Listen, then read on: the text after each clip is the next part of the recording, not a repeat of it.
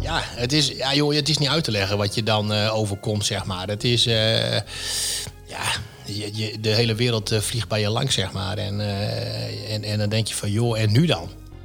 Maar je hebt ook geen benul, hè? Je hebt geen benul van wat het inhoudt, zeg maar. Ja, ja we kunnen je ook niet meer genezen. Dat, dat zei die arts.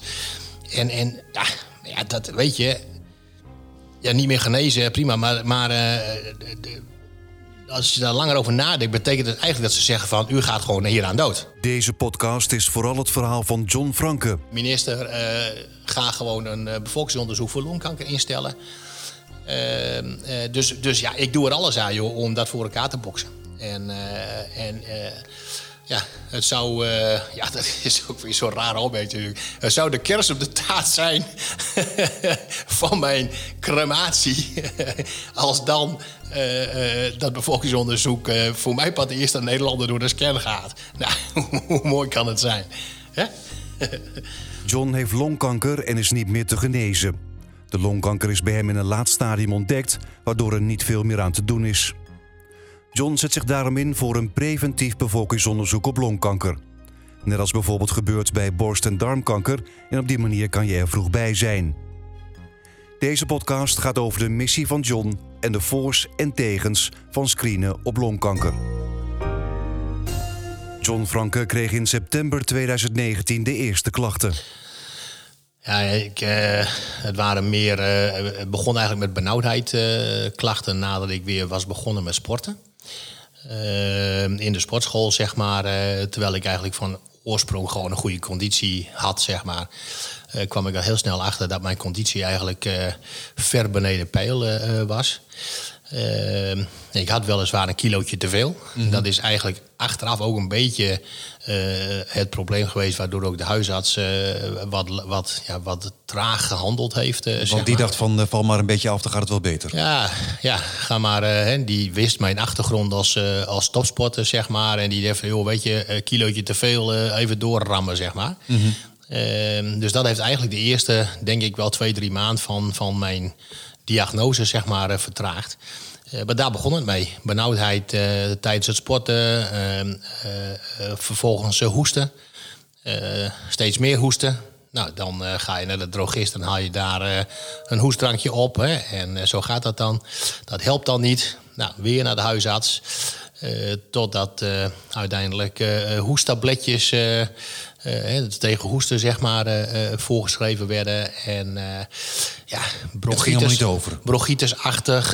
nou, zo werd dat allemaal steeds een beetje... Nou, en dat ging maar niet over over. Het werd steeds erger, zeg maar. En nou ja, dat, dat heeft uiteindelijk geleid tot een bezoek uiteindelijk aan eerst, eerst de, de, hoe heet het, de cardioloog. En eh, omdat ja, ik een aangeboren hartprobleempje heb en wat symptomen richting, hè, als je dan gaat googlen, maar dat doet iedereen tegenwoordig. Hè, als, je ziek, als je iets hebt, dan google je en dan Ja, Dr. Google. is dat de oplossing. Ja. En, eh, alleen daar kwam, eh, ja, wat, mij, wat, mij, wat mij betreft, wat, wat dingen uit. Waar ik zei van, hey, stuur me maar eens naar die cardioloog. En eigenlijk via de cardioloog kwam ik tot de ontdekking... dat mijn zuurstofopname tijdens inspanning wel heel erg laag was. Eh, dat lag rond de 82 procent. En dat is eh, bizar laag, zeg maar, eh, tijdens de inspanning. En, en die gaf aan van, joh, je moet, naar, je moet maar eens naar de longarts. En toen heb je aangedrongen op een longfoto. Ja, toen heb ik eerst nog een longfunctietest bij de huisarts zelf gedaan. Ehm, die hadden voor mij nog een referentie van, van vier jaar daarvoor. toen dat hartprobleempje aan de orde, of aan de, boven, het, boven tafel kwam drijven, zeg maar. Ehm, en en eh, ja, toen zei ze van, joh, weet je, maar jij hebt een, eh, een conditie eh, als een man van 85. Dat komt niet helemaal goed. Nee. En een week later zat ik toen bij, de, bij de longarts zeg maar, voor een thoraxfoto en wederom zo'n longfunctietest. En uiteindelijk kreeg je daar de uitslag van. Ja, en toen, eh, dat was op vrijdag. En eh, dan ga je daar eh, onbevangen heen. Van, joh, ik zal wel bronchitis hebben, chronische bronchitis. En Je denkt eigenlijk had- van niet zoveel aan de hand. ik had natuurlijk gerookt. Dus toen ik naar die longarts ging, toen kreeg ik ook een vragenlijstje met COPD-vragen, zeg maar. Veel gerookt trouwens? Ja, ik, ik was best st- st- op het laatst wel een stevige roker, zeg maar. En ja, dat heeft me natuurlijk ook uiteindelijk genekt, zeg maar. Maar goed, dat zei het eenmaal zo. Ehm, eh, en, eh, maar goed, toen, eh, ja, toen bleek dus, dus het allemaal ingevuld, onbevangen heen. En foto's gemaakt, test gedaan, die overigens heel, heel moeizaam verliep. Uiteindelijk wel gelukt. En maandags eigenlijk ook alleen. Gewoon ook mijn vrouw niet mee, niks. Ook gewoon, we waren helemaal niet voorbereid op eh, eh, een mededeling van, eh, van u heeft longkanker of iets dergelijks. Eigenlijk even van, ik moet nog even naar de arts, want ik heb de uitslag Ja nog joh, ik was, gewoon, eh, ik was gewoon aan het werk en eh, overdag. En eh, s smiddags om drie uur had ik die afspraak. En ik was ook nog bijna te laat. Ik was bijna vergeten. En eh, oh shit, ik moet naar, naar, naar het ziekenhuis.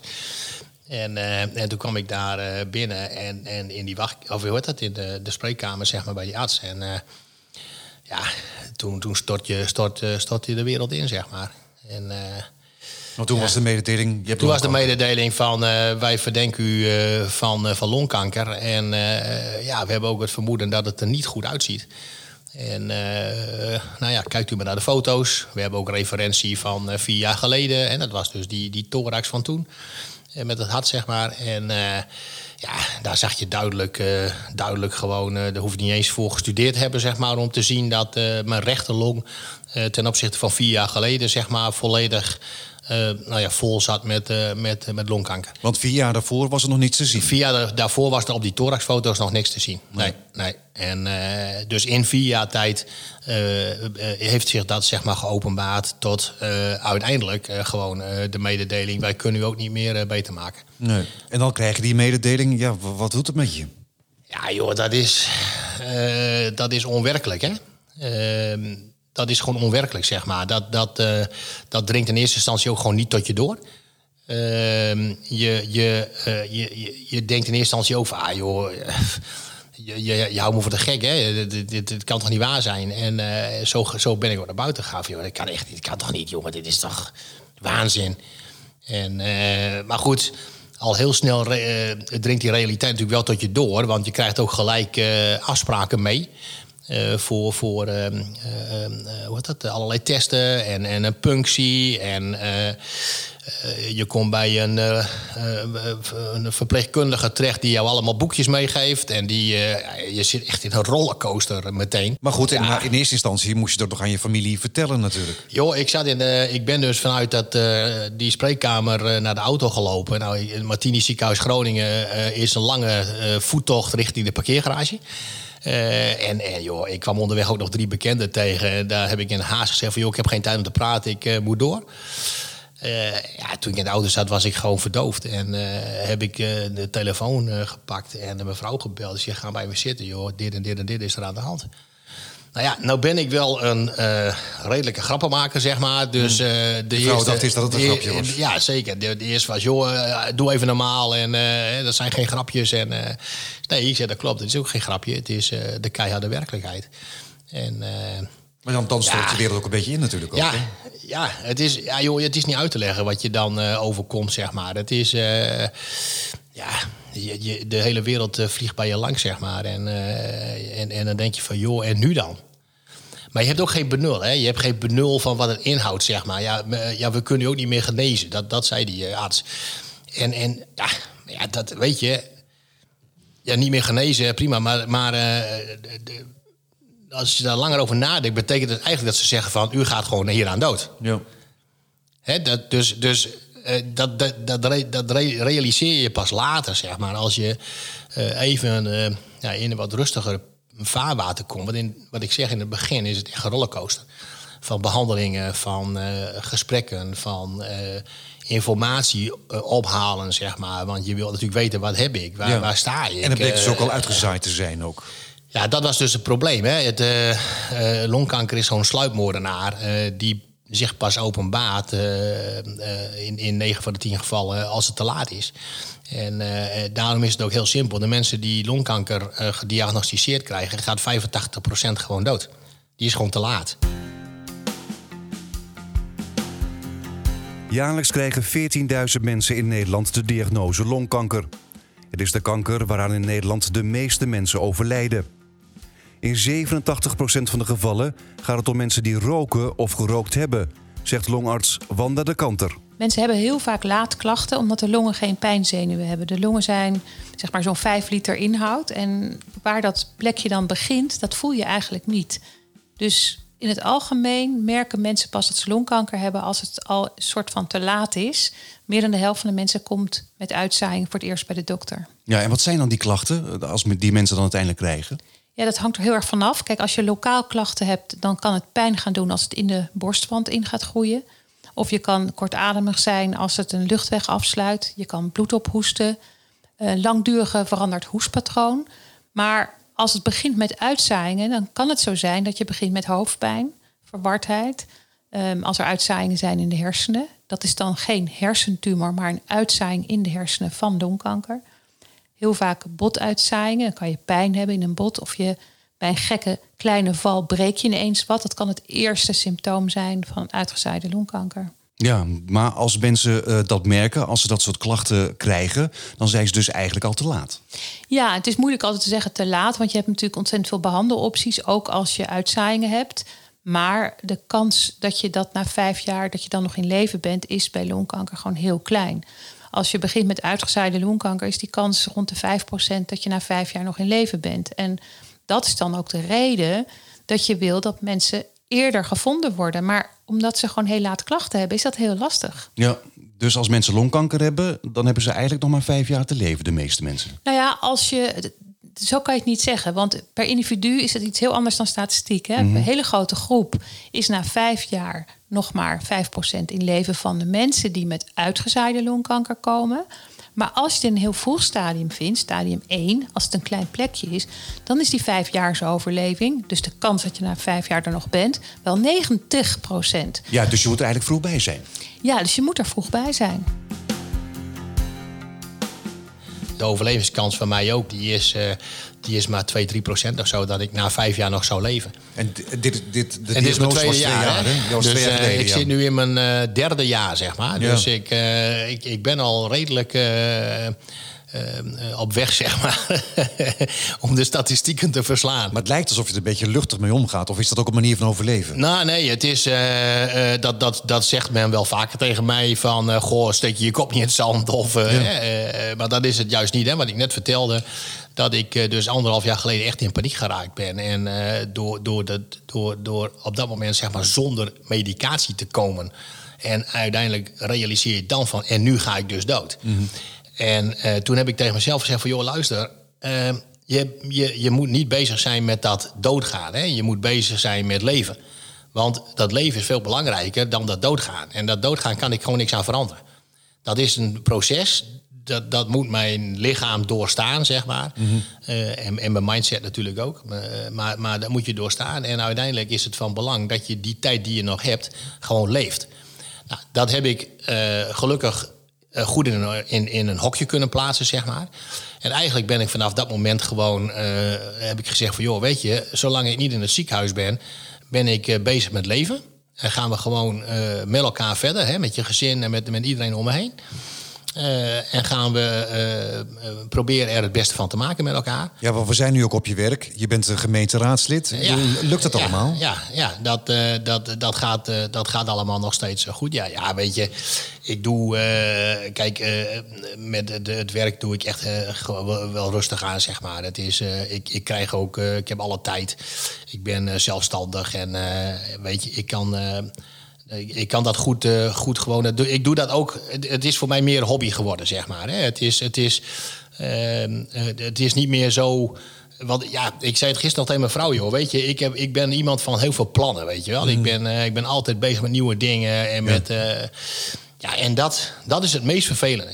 Hè? Dat, dat je dat gewoon niet meer kunt, zeg maar. Plannen maken. Nee, dat is kansloos. Weet je, ik maak wel plannen.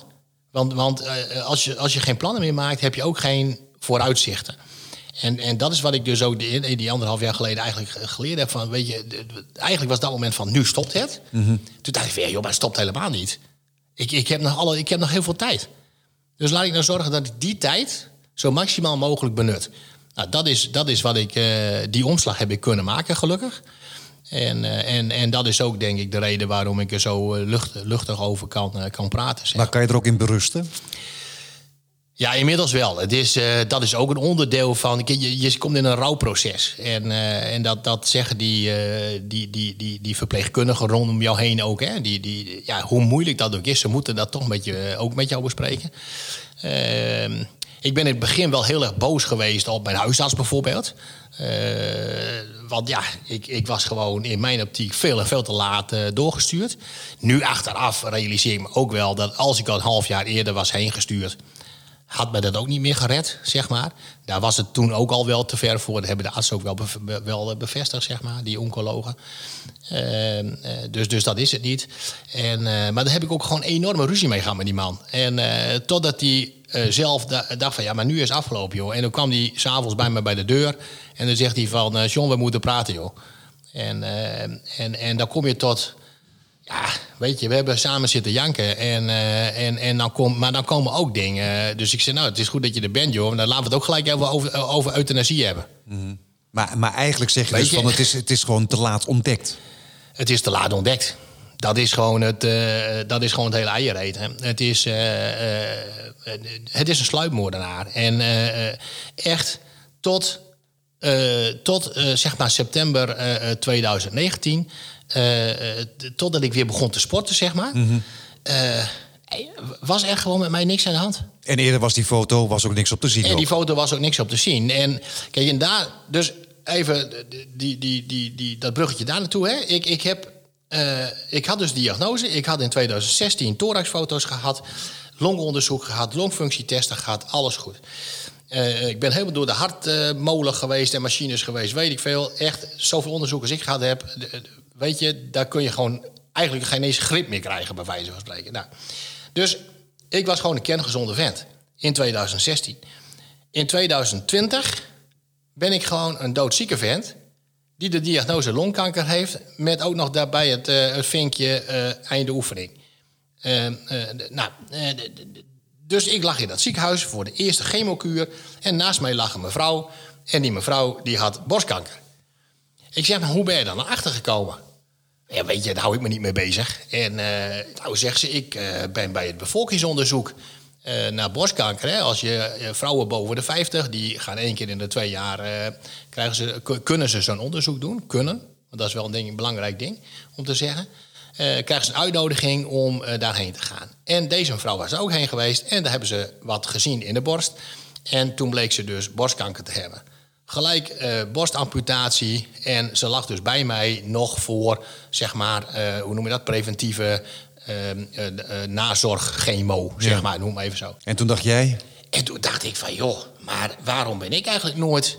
Want ik was op dat moment was ik 55. en toen dacht ik van, hè, 50? ik denk, joh, het enige wat ik tot nu toe gehad heb... is zo'n zakje om uh, in te poepen, zeg maar, voor uh, darmkankeronderzoek. Mm. En, uh, en voor de rest helemaal niks. Joh. Hoe kan dat eigenlijk? Hè? Want dit is, als je dit nou bekijkt en je gaat zien hoeveel mensen hier aan overlijden... dan denk je van, waarom is dat er niet? En toen heb ik tegen mezelf gezegd van... ik ga gewoon realiseren dat er voordat ik... zeg maar, nou, doe maar even gechargeerd gezegd, de pijp ben... wil ik gewoon dat er een bevolkingsonderzoek is naar longkanker. En zo ben ik daarmee begonnen. Ja, en daar zet je je nu ook voor in, inderdaad? Ja, en wat je net al zei, ik, ik heb hier in het noorden, kennen ze mij wel, zeg maar. Hè? Als gemeenteraadslid. Als gemeenteraadslid. En, en ik ben wel redelijk veel in de media geweest de afgelopen jaren. En, en binnen no time was RTV Drenthe en het Dagblad van het Noorden... die met artikelen kwamen in gesprekken met mij... over dat, dat over die, die, die, die oproep, zeg maar. Van jongens, hey, waarom is dit er niet? Zelfs nog een motie ingediend ook door de gemeenteraad van Tinalo. Ja, en uh, uh, uiteindelijk ben ik benaderd door Longkanker Nederland... Hè, met de vraag van, hey joh, uh, wij zijn hier ook mee bezig... Mm. en laten we samen optrekken.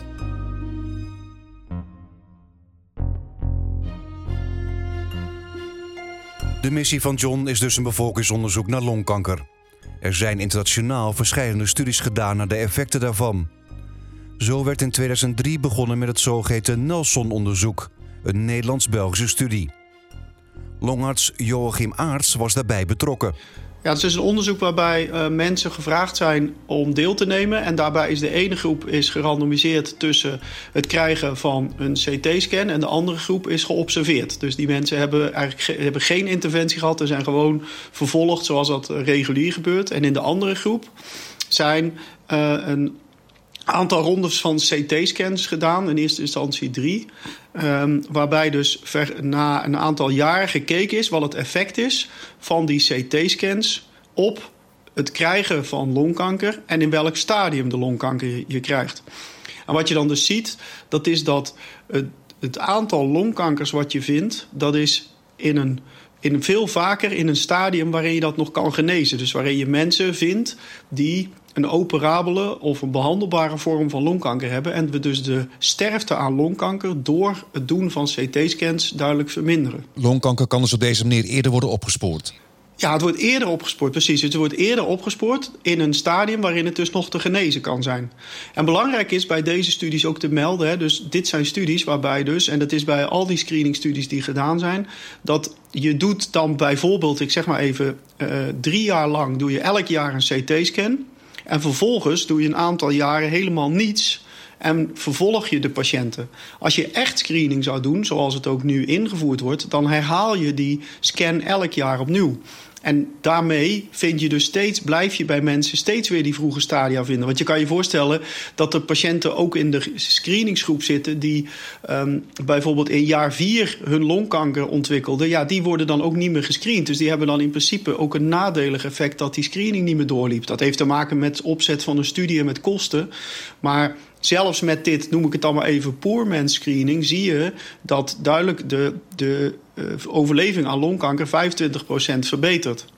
Nou, Natuurlijk weten we, we, we zijn aan aan er moet uitgezocht worden. Is het nu zo dat je dat jaarlijks moet doen? Kan dat ook om de twee jaar? Dat zijn allemaal dingen die nu bekeken moeten worden. Maar wat we nu wel gezien hebben, en, en dus ook in die andere studies, is dus dat het duidelijk is dat screening een gunstig effect heeft op het verminderen van het aantal mensen dat doodgaat aan longkanker. Maar als je een landelijk bevolkingsonderzoek, een landelijk screeningsonderzoek naar longkanker zou invoeren, dan moet je er wel mee doorgaan. Of om het jaar of om de twee jaar. Ja, de precieze intervallen weten we niet. En waarschijnlijk zal het zo zijn dat dat ook nog afhangt van het risico dat mensen hebben op het krijgen van longkanker. dus je zou je, je zou je af kunnen. Je zou zeg maar met de introductie van zo'n programma misschien ook moeten kijken naar wat is nou het risico van iemand op het krijgen van longkanker. En daarop ook specifiek af, afspreken van nou bij sommige patiënten is het om de twee jaar, bij sommigen om de drie jaar en bij sommigen is het jaarlijks. En misschien ook dat, dat we kijken van ja, maar deze patiënten of deze mensen, want het zijn op dat moment geen patiënten, die hebben een dermate beperkte levensverwachting door allerlei andere uh, oorzaken, dat je misschien die helemaal niet in zo'n screeningsprogramma moet includeren. En moet denken van nou, weet je, ik kan die de longkanker wel vroeg vinden, maar mensen gaan waarschijnlijk al dood aan een andere oorzaak. -hmm. En hoeveel levens zou een screening op longkanker kunnen redden? Ja, kijk, als je, als je in Nederland kijkt, dan zien wij, zeg maar even gemiddeld, dus een beetje afgeronde getallen. Dus bij, er worden ongeveer 13.000 longkankergevallen per jaar gedetecteerd. En daarvan overlijden er ook zo'n 10.000 patiënten per jaar aan longkanker. Dus dat is een fors aantal mensen. En wanneer wij dus die screening in zouden kunnen voeren, waardoor dat je patiënten in een vroeger stadium vindt, zouden we daar zeker iets, ongeveer 1500 longkankerdoden per jaar mee uit kunnen sparen. Dus dat zijn indrukwekkende aantallen. Met ongelooflijk veel ellende dat we, uh, dat we patiënten kunnen besparen. Met screening naar longkanker zouden dus jaarlijks 1500 levens gespaard kunnen worden, blijkt uit het Nelson-onderzoek. Maar niet iedereen is daarvan overtuigd. Arjen Noordzij is uroloog in het Spanen gasthuis in Hoofddorp. Ja, dat, dat is inderdaad heel wat. Maar als je dan heel kritisch naar die getallen gaat kijken uit dat, eh, uit onderzoek, wat een aantal jaar geleden is, uh, is gepubliceerd in, echt in een toonaangevend uh, medisch tijdschrift. Als, als je daarin publiceert, nou dat is wel, daar wil je in gestaan hebben als, als dokter. Dan dat veel, veel hoger is niet te bereiken om een idee aan te geven van in welk tijdschrift dat onderzoek is gepubliceerd. Maar ga je goed kijken naar die gegevens, en zeker als je het op een, eh, op, echt op een nette manier gaat uitrekenen, dan is daar echt wel het een en het ander op af te dingen. Maar internationale onderzoeken zeggen hetzelfde. Ja, nee, dat klopt. Dus uh, er, er, worden zeker verschillen gevonden. En eh, als ik me beperk nu tot het Nelson-onderzoek, dat is een, een, een, Nederlands, vooral Nederlands, een klein beetje Belgisch onderzoek, werd er een verschil gevonden van 26 procent. Dus in de Er zaten in het onderzoek twee groepen, vooral mannen, later ook vrouwen, die door middel van een uh, dobbelsteen in twee groepen waren verdeeld. Dus de ene groep die werd niet gescreend. En de andere groep die werd wel gescreend. En door het op deze manier te doen, dus door het echt met een dobbelsteen. Dat klinkt heel gek, uh, waarom zou je mensen met een dobbelsteen verdelen? Maar dan maak je eigenlijk die twee groepen zo eerlijk mogelijk te vergelijken. En dan de verschillen die je vindt, ja, die zouden dan samen moeten hangen met het, het feit dat de ene groep wel is gescreend en de andere groep niet is gescreend. In de gescreende groep overleden 26% minder aan longkanker dan in de niet gescreende groep. Mhm. Nou, dat is een hartstikke groot verschil, 26%. Dat is een kwart. Dat, is, dat is echt enorm. Mhm.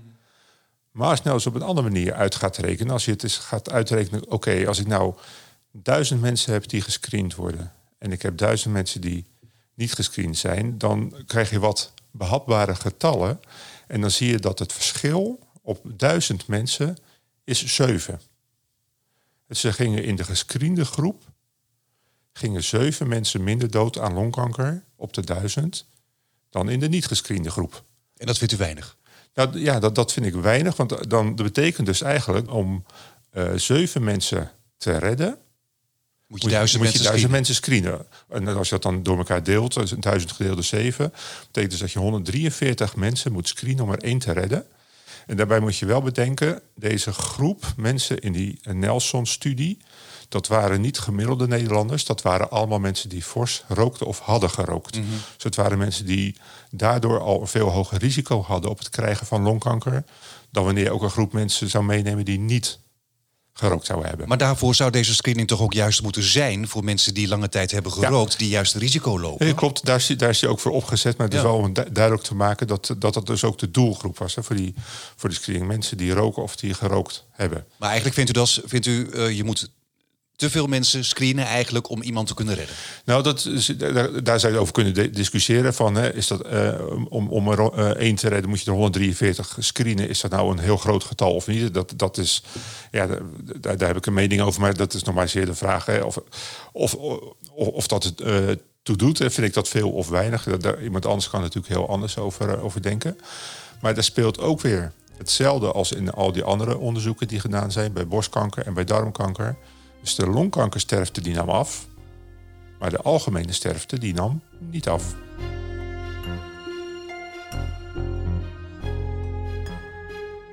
Andere artsen zien juist veel voordeel in een bevolkingsonderzoek naar longkanker. Hoogleraar radiologie en voorzitter van de beroepsvereniging van radiologen, Matthias Prokop. Longkanker is een van de dodelijkste kankers die we hebben. En in de afgelopen decennia hebben we wel beetje aan vooruitgang geboekt qua overleving van die patiënten. Maar een groot deel van hun uh, is over tien jaar dood. En daar is heel weinig veranderd in de laatste twintig jaar. En dat zit in de grote orde van onder die 10 procent.